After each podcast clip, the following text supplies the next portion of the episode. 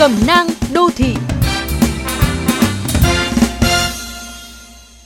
Thưa quý vị thính giả,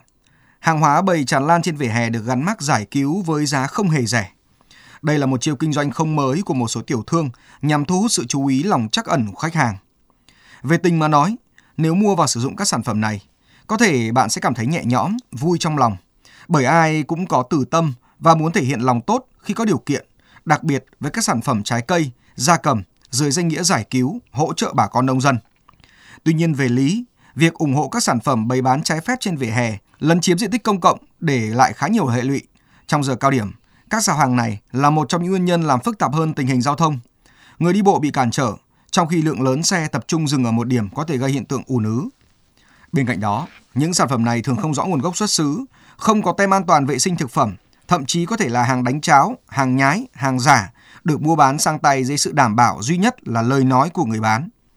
Không phải ngẫu nhiên, mới đây Hiệp hội chăn nuôi gia cầm Việt Nam đề nghị người dân cảnh giác không tiêu thụ gia cầm, sản phẩm gia cầm không rõ nguồn gốc xuất xứ, kể cả trứng gia cầm được bày bán tràn lan dưới danh nghĩa giải cứu của các tư thương.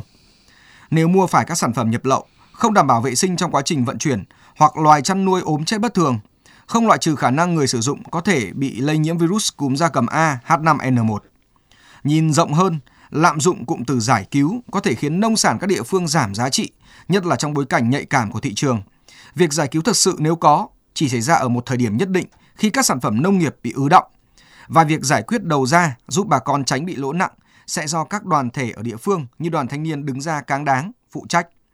Do đó, nếu không phải đích thân bạn hay người thân quen về tận vườn, trang trại thu mua sản phẩm ứ động, thì cách tốt nhất để giúp đỡ bà con nông dân là đến các địa điểm truyền thống đã được cấp phép như chợ, siêu thị, hội chợ để mua sắm sản phẩm, góp phần gia tăng nhu cầu tiêu thụ cho thị trường. Đương nhiên, với các sản phẩm có thể truy xuất nguồn gốc rõ ràng, được cơ quan chức năng kiểm dịch, đảm bảo vệ sinh an toàn thực phẩm, người tiêu dùng có thể yên tâm sử dụng.